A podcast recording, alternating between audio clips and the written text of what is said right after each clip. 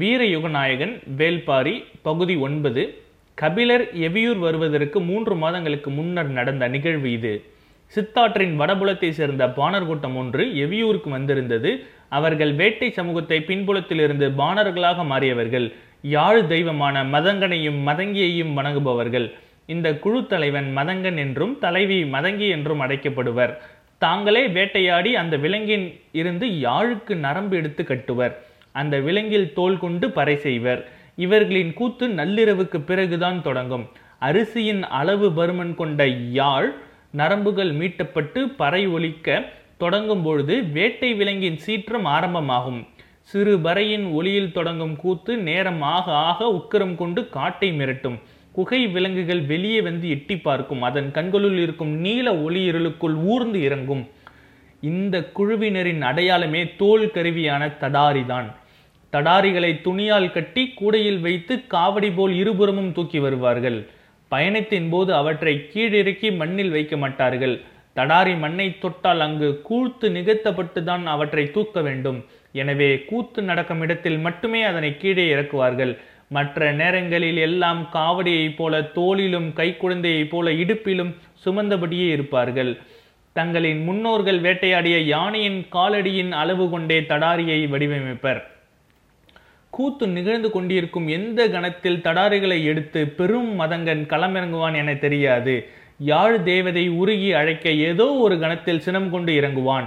தடாரிகள் எழுப்பும் ஒளி கேட்டு மலை தெய்வம் உள்ளொடுங்கும். மதங்கன் மலையை நடுங்க ஆடுவான். தடாரிகளின் பேரொலி காட்டை கிட்டித்து இடிக்கும்.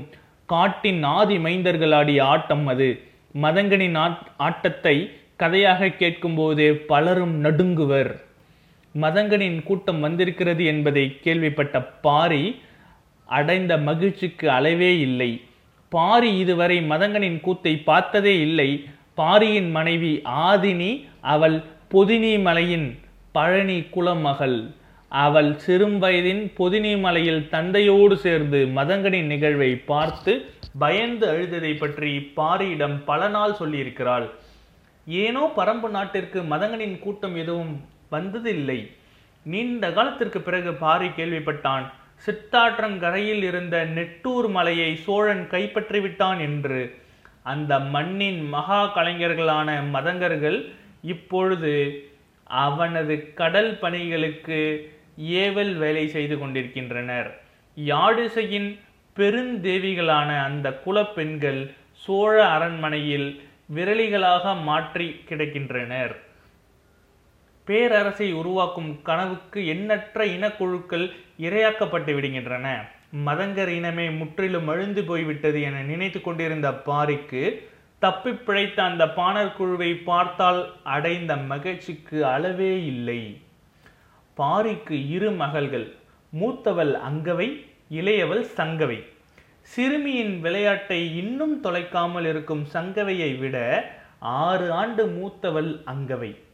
பாரியின் குலக்கொடி தந்தையின் எண்ணத்தை அவரது கண்களில் இருந்தே கண்டறிந்து விடுவாள். தாய் ஆதினிக்கு அங்கவை மீதான ஆச்சரியம் எப்பொழுதும் நீங்கியதே இல்லை. தான் அறியாத பாரியை இவள் எப்படி கண்டறிகிறாள் என எத்தனையோ முறை நினைத்திருக்கிறாள். உனது சொல்லைத்தான் தந்தை கேட்பார் என ஒரு முறை கூட சொல்லியதில்லை. ஆனால் தந்தையைப் போலவே நீயும் சொல்கிறாய் என சொல்லாதே. நாள் இல்லை. இது ஒன்றையும் அவளின் கண் கொண்டு பாரி பார்ப்பதும் பாரியின் எண்ணம் கொண்டு அங்கவை யோசிப்பதும் எப்பொழுதும் நடக்கும் நிகழ்வுகள் ஆகிவிட்டன. ஒரு நாள் நண்பகலில் அருவி குளியல் முடித்து உணவுக்கு காத்திருந்தனர். சமையல் தயாராகி கொண்டிருந்தது. அருகில் இருந்த பாறையின் மீது ஏறி முடிகள் காய சுடுவையில் தாங்கி நின்றான் பாரி. சிறு துணியால் தலை துவட்டியபடியே ஆதிரியும் அங்கவையும் பாறை ஏறி வந்தனர். என்னை பார்த்து கொண்டிருக்கிறீர்கள் தந்தையே என்னை கேட்டால் அங்கவை. குரல் கேட்டு திரும்பாமல் கண்டுபிடி என்றான் பாரி. எதிரில் விரிந்து பறந்த காடு பின்புறம் கேட்கும் அருவியின் ஓசை எங்கும் சிறகடித்து தெரியும். பறவைகள் அப்பொழுது வீசி செல்லும் காற்றின் சலசலப்புகள் என அனைத்தையும் பார்த்தனர் ஆதினியும் அங்கவையும். பதிலுக்காக காத்திருந்தான் பாரி. ஆதினி சொன்னால் எங்கும் பறவைகளின் குரல் கேட்கிறது. ஏதாவது ஒரு பறவையின் குரல் துயரத்தின் சாயல் வெளிப்பட்டிருக்கும். அதை தான் நீங்கள் கவனித்துக் கொண்டிருக்கிறீர்கள் என்றால் அங்கவையோ? இல்லை. தந்தை வேறு ஒன்றை பார்த்து கொண்டிருக்கிறார். அதை நான் கண்டுபிடித்து விட்டேன் என்றாள். சொல்லும் பொழுதே அவளது முகத்தில் வெட்கம் பூர்த்து நின்றது. பாரி அவளை உச்சி முகர்ந்தான். ஆதினிக்கு கோபம் வந்தது. அவள் எதை சொல்கிறாள்? நீங்கள் எதை பார்த்தீர்கள்? சொல்லுங்கள் என்றால் சற்றே பொறாமையுடன் ஆதினி. அங்கவி சொன்னால் அம்மா அதோ அந்த மூலையில் சந்தன வேங்கை மரம் நிற்கிறது பாருங்கள். தந்தை அதை தான் பார்த்து கொண்டிருக்கிறார் என்றாள். இப்பொழுது ஆதினி முகத்தில் வெட்கம் ஓடியது. இவ்வளவு நேரம் அந்த திசையை பார்த்து கொண்டு நின்றது அதனால் தானா என்றாள் ஆதினி. ஆம் நம் மகளை காதல் அழைத்து செல்லும். அதுதான் அவளுக்கு செய்ய வேண்டியவற்றை சிந்தித்து கொண்டிருந்தேன் என்றான் பாரி. என்ன அது? என ஆர்வத்தோடு கேட்டான் ஆதினி. நிலம் எங்கும் அறியப்படும் பெரும் புலவர்கள் பரணரும் கபிலரும். அவர்களின் ஒருவரேனும் பரம்பு நாட்டிற்குள் வரமாட்டார்களா என பல நாட்கள் விரும்பியிருக்கிறேன். அந்த விருப்பம் இன்று வரை நிறைவேறவில்லை. என் மகள் மனமுடித்து செல்வதற்குள் அவர்கள் வர வேண்டும் என என் மனம் வேங்குகிறது. அவர்கள் எழுத்து கற்றவர்கள். அவர்களிடமிருந்து என் மகளும் என் மக்கள் சிலரேனும் எழுத்து கற்றால் எவ்வளவு நன்றாக இருக்கும் என்றான் பாரி. அது எனக் அது எனக்கான உங்களின் விருப்பம் தந்தையே. அதை விட ஆழமான ஆசைகள் உங்களிடம் உண்டு. அது அவை அதை நிறைவேற வேண்டும் என்றுதான் நான் விரும்புகிறேன் என அங்கவை சொன்னாள். பாரி சற்றே வியந்து எதை சொல்கிறாய்? என கேட்டாள். அங்கவை சொன்னால் பரம்பு நாட்டின் முழங்காத பறை இல்லை ஆடாத கூத்து இல்லை மீட்டாத யாழ் இல்லை. ஆனால் மதங்கர் கூட்டம் இந்த மண்ணை மிதிக்கவில்லை என்ற ஏக்கம் நீண்ட நாள் உங்கள் ஆழ்மனதில் உண்டு. உங்களோடு அமர்ந்து அந்த விசையையும் கூத்தையும் நான் காண வேண்டும். அதுதான் என் ஆசை என்றாள். சமையல் தயாராகி விட்டதால் கீழிருந்து அழைக்கும் குரல் கேட்டது நீ போய் முதலில் சாப்பிடு நாங்கள் வருகிறோம் என்று மகளை அனுப்பி வைத்தான் பாரி. அவனது கண்கள் கலங்கியிருந்தன. கவனித்த ஆதினி என்ன என்று கேட்டாள். மதங்கர் நாட்டை சோழன் அடிமையாக்கி விட்டான். அந்த மகத்தான இசைவாணர்கள் வரை இனி வாய்ப்பே இல்லை என சொல்லும்பொழுது பாரியின் குரல் உடைந்தது. செய்வது அறியாது நின்ற ஆதினி அவன் தோலை தொட்டால் சற்றே ஆஸ்வாசம் அடைந்து நிதானித்தான் பாரி. சரி வாருங்கள் அந்த சந்தனவேங்கை மரம் வரை போய் வருவோம் என்றாள். சிறிய நகைப்போடு பாரி சொன்னான் மகள் இருக்கும்போதே நீ அழைத்திருக்க வேண்டும். அந்த துணிவை ஏன் இழந்தாய்? ஆதினி சொன்னால் எனது கண்களை நீங்கள் பார்த்திருந்தால் உங்களுக்கே தெரிந்திருக்கும். நீங்கள் தான் அவற்றை நேர்கொண்டு பார்ப்பதே இல்லையே. இந்த தாக்குதலை பாரி எதிர்பார்க்கவே இல்லை. ஆதினியின் கண் கொண்டு பார்க்க தவறிய நாட்கள் எத்தனையோ. காலம் எவ்வளவு வேகமாக அழைத்து கொண்டு போகிறது. கணவனின் இடத்தை தந்தை எந்த கணம் விழுங்குகிறான் என்பதை நிதானிக்கவே முடியவில்லையே என யோசித்துக் கொண்டிருந்த போது பாரி சொன்னான் நீதான் எனது கண் கொண்டு பார்த்தவள். புரியாமல் விழித்தாள் ஆதினி. உண்மையில் நான் அந்த பச்சை புறாவின் சற்றே மாறுபட்ட குரல் ஒளியை தான் கேட்டுக்கொண்டிருந்தேன் அங்கவை காதல் பருவத்தில் நிற்கிறாள். அவளின் கண்கள் வழியே அவள் பார்க்க தொடங்கிவிட்டாள். அவளது கண்களுக்கு சந்தன வேங்கை தானே முதலில் படும்? அதைதான் தந்தை பார்த்திருப்பார் என நம்பி சொன்னாள் என்றான்.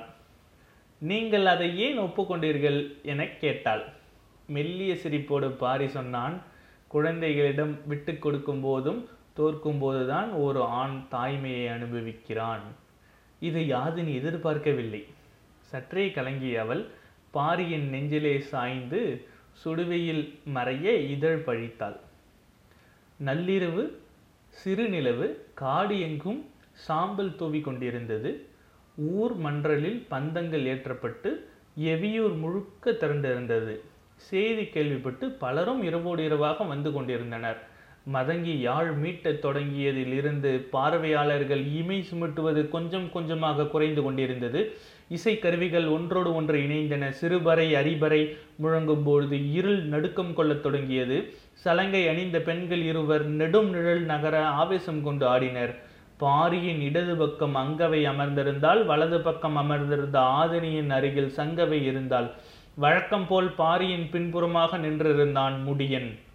பட்டாப்பிரை என சொல்லப்படும் பாட்டன்மார்களுக்கான மேடையில் அமர்ந்து பார்த்து கொண்டிருந்தான் தேக்கன்.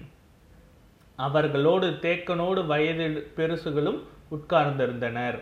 கூத்தின் பாங்கில் துயரத்தின் நெடுகுரல் மேலே எழும்பியது. அழிந்த இனத்தின் கடைசி பாடகன் தனது குரல் நாளங்கள் வெடிப்பதைப் போல பாடத் தொடங்கினான். இன்றோடு குரல் வெடித்து சாக வேண்டும் என்பதே அவன் விளைவாக இருந்தது. ஆறாத்துயரை கலையாக்கும் பொழுது கலைஞன் படும் வேதனை இணை கூறச் சொல்லில்லை. குரலும் சலங்கையும் யாழும் பறையும் ஒன்று சேர்ந்து விலகியும் விழுங்கி நகர்ந்தன. போர் குதிரைகள் விரட்டுதலில் இருந்து தப்பியோடும் ஓர் இசைக்கலைஞனின் காலடி ஓசை தனித்து கேட்டுக்கொண்டிருப்பது போல பாரி உணர்ந்தான். அந்த ஓசை எந்த கருவிலிருந்து வருகிறது என்பதை அவனது கண்கள் தேடிக்கொண்டே இருந்தன. எல்லாரும் மெய்சிலிருந்து பார்த்து கொண்டிருந்த கணத்தில் இரு தடாரிகளோடு குதித்து உள்ளே இறங்கினான் மதங்கன். அதுவரை முழங்காமல் இருந்த அனைத்து தடாரிகளும் ஏக காலத்தில் ஒளி எழுப்பின. சற்றே எதிர்பாராத பேரிசை. பாரியே குலங்கி அதிர்ந்தான். பயந்த சங்கவை அம்மா என கத்திய ஓசை பக்கத்தில் இருப்பவர்களுக்கு மட்டுமே கேட்டது. ஆதினி அவளை அணைத்து மடியில் இறுக்கிக் கொண்டாள். அதை கவனித்த பாரியின் கண்களுக்கு சிறு வயதில் பயந்து கட்டிய ஆதினியை சேர்த்து தெரிந்தால் மதங்கன் தாவி உள்ளிறங்கிய இடத்தில் மண் பெயர்ந்து மேலே எழுந்தது. வேட்டையாடிய யானையின் காலடி நிலத்தை அதிர செய்வதைப் போல அது இருந்தது. ஓர் ஆட்டம் தொடங்கும் கணத்தில் எவ்வளவு ஆவேசம் கொண்டு நிகழுமோ என்று வியப்பு எல்லாருக்கும் இருந்தது. இருமுக பறையான தடாரியை கையால் அடித்து முழுக வேண்டும். அவன் இரண்டு நடை முன்னும் பின்னுமாக தவ்வி தாவி தடாரிகளால் ஒளி எழுப்பிக் கொண்டிருந்தான். மதங்கனின் குடுமி கழன்று சிகை கழன்று எழும்பியது. ஆவேசம் கொண்ட மதங்கன் கால்களை முன்னும் பின்னுமாக மாற்றி குதிகால் குத்தி ஆடினான். மத யானை தனது நிழலை கொல்ல மீண்டும் மீண்டும் தந்தத்தால் மண்ணை குத்துவது போல அது இருந்தது. எல்லா கருவிகளும் முழுங்கிக் கொண்டிருந்தன. பாரி உறைந்த நிலையில் மதங்கனை பார்த்து கொண்டிருந்தான். மூதாதையர்களின் ஆதி கூத்து மதங்கன் மயங்கி சரிந்ததோடு முடிந்தது. பின்னிரவில் கூத்து முடிந்ததும் எல்லாரும் கலைந்தனர். கலைஞர்கள் இசைக்கருவிகளை துணியில் கட்டி எடுத்தனர். மதங்கனை அருகில் அடைத்து அமர செய்த பாதி இவன் உள்ளங்கையை தொட்டு தடவியும் பார்த்தபடி நீண்ட நேரம் எதுவும் பேசாமல் இருந்தான். உள்ளங்கை சிவந்து போயிருந்தது. நீங்கள் இங்கேயே தங்கிவிடுங்கள் என்றால் ஆதினி. இல்லை நிலை கொள்ள கூடாது என்பது தெய்வ வாக்கு என்றான் மதங்கன். நிமிர்ந்து அவன் கண்களை பார்த்தான் பாரி. நாங்கள் தப்பி ஓடுகிறோம். மீளா துயர் எங்களை விரட்டுகிறது. ஓரிடத்தில் நின்றுவிட்டால் துயர் முழுமையாக கவர்ந்துவிடும். அதனால்தான் மறுபகல் காணாமல் இரவோடு இரவாக ஆடிய நிலம் விட்டு அகல்கிறோம். விலக்கிச் செல்ல மனம் துணிவு இல்லை. எனவே தெய்வ வாக்கு என்கிறோம் என்றான் மதங்கன். பாரிக்கு சொல்ல எதுவுமே இல்லை. உனக்கு என்ன வேண்டும்? எது வேண்டுமானும் எடுத்துக்கொள் என்றான். மதங்கன் கேட்க சற்றே தயங்கினான். தயங்காமல் கேளுங்கள் என்றார் பெரியவன் தேக்கன். மதங்கன் மெல்லிய குரலில் கேட்டான் வேற எதுவும் வேண்டாம் கொல்லிக்காட்டு விதை மட்டும் கொடுங்கள். பாரி அதை பார்த்தான் அதிர்ந்து பார்த்தான். யாரும் எதிர்பாராத ஒன்று என்ன பதில் சொல்வது என்று தெரியவில்லை. இப்படி ஒரு பொருள் இருப்பது வெளியே உள்ளவர்களுக்கு தெரியாது. இதை எப்படி கேட்டான் மதங்கன்? நீடித்த மௌனம் கலைத்து தேக்கன் சொன்னான் பரம்பின் ஆதி பொருட்கள் குலம் தாண்டக்கூடாது என்பது குலநாகினி வாக்கு. வேறு ஏதாவது வேண்டுமானாலும் கேளுங்கள். குலநாகினியின் வாக்கு காப்பாற்றப்படட்டும். நாங்கள் புறப்படுகிறோம் என்று சொல்லி வேறு எதுவும் கேட்காமல் மதங்கன் எழுந்தான். அவன் உள்ளங்கை பாரியிடம் இருந்தது. தடாரியை அடித்து அடித்து வடுவேறிய கை. அதை தொட்டு அழுத்தியபடி தலை நிமிராமல் பாரி சொன்னான். எடுத்து வாருங்கள். அரண்மனையை நோக்கி ஓடினர். வீரர்கள். மூன்று நாட்களுக்கு முன்னர். மதங்கன் கூட்டம் மேற்கு எல்லையின் வழியே பரம்பு நாட்டிற்குள் நுழைந்தனர். பன்றிக் காட்டின் அடிவாரத்தில் இருக்கும் காட்டாளம்தான் முதல் கிராமம். அந்த திசை வழியே நுழையும் எந்த பாணர் கூட்டமும் அந்த கிராமத்தை வ- வந்து அடையும். அதன் பிறகு வீரன் ஒருவன் அந்த கூட்டத்தை அழைத்து கொண்டு மூன்று நாட்கள் பயணித்து எவ்வியூர் கொண்டு சேர்ப்பான். அப்படித்தான் இவர்களும் வந்தார்கள். வரும் வழியில் கூட்டத்தில் ஒரு பெண் ஒருத்தி மயங்கி சரிந்தாள். என்ன என அழைத்து வந்த வீரன் விசாரித்த போது தெரிந்தது ஆகாரமின்றி தொடரும் நான்காம் நாள் பயணம் இது என்பது. உணவு என்ன செய்யலாம் என யோசித்த வீரன் சிறு தொலைவில் இருந்து குளத்திற்கு அழைத்து சென்றான். மதங்கன் கூட்டமும் ஆவலோடு போனது. குளக்கரை அடைந்ததும் நீங்கள் உட்காருங்கள் நான் மீன் பிடித்து வருகிறேன் என்றான். கையில் வலையில்லை குத்தட்டி இல்லை எதை வைத்து மீன் பிடிப்பாய் என மதங்கி கேட்டான். துடு இடுப்பு துணியில் துடித்து வைத்திருந்த முடித்து வைத்திருந்த சிறிய காய் ஒன்றை எடுத்தான் வீரன். இதை வைத்து எப்படி மீன் பிடிப்பாய் என்று கேட்டான் மதங்கன்.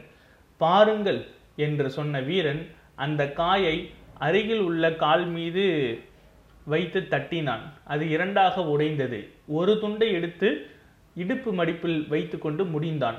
மறுதுண்டை கல்லால் தட்டி பொடியாக ஆக்கினான். அதை துளியும் மிஞ்சாமல் எடுத்து குளத்தில் தூவி விட்டான் அவன் தூவிய இடத்தை பார்த்து கொண்டிருந்த மதங்கன் நீர் சிறிது கலங்க ஆரம்பித்தது.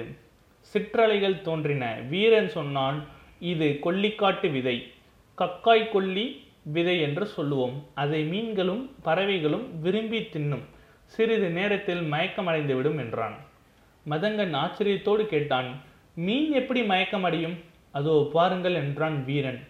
மதங்கன் அந்த இடத்தை பார்க்க மீன்கள் மேலும் கீழுமாக சுழன்ற பிறண்டு நீந்து கொண்டிருந்தன. பெருமீன் ஒன்று வாளை மட்டும் மெல்ல அசைத்தபடி மிதக்க ஆரம்பித்தது.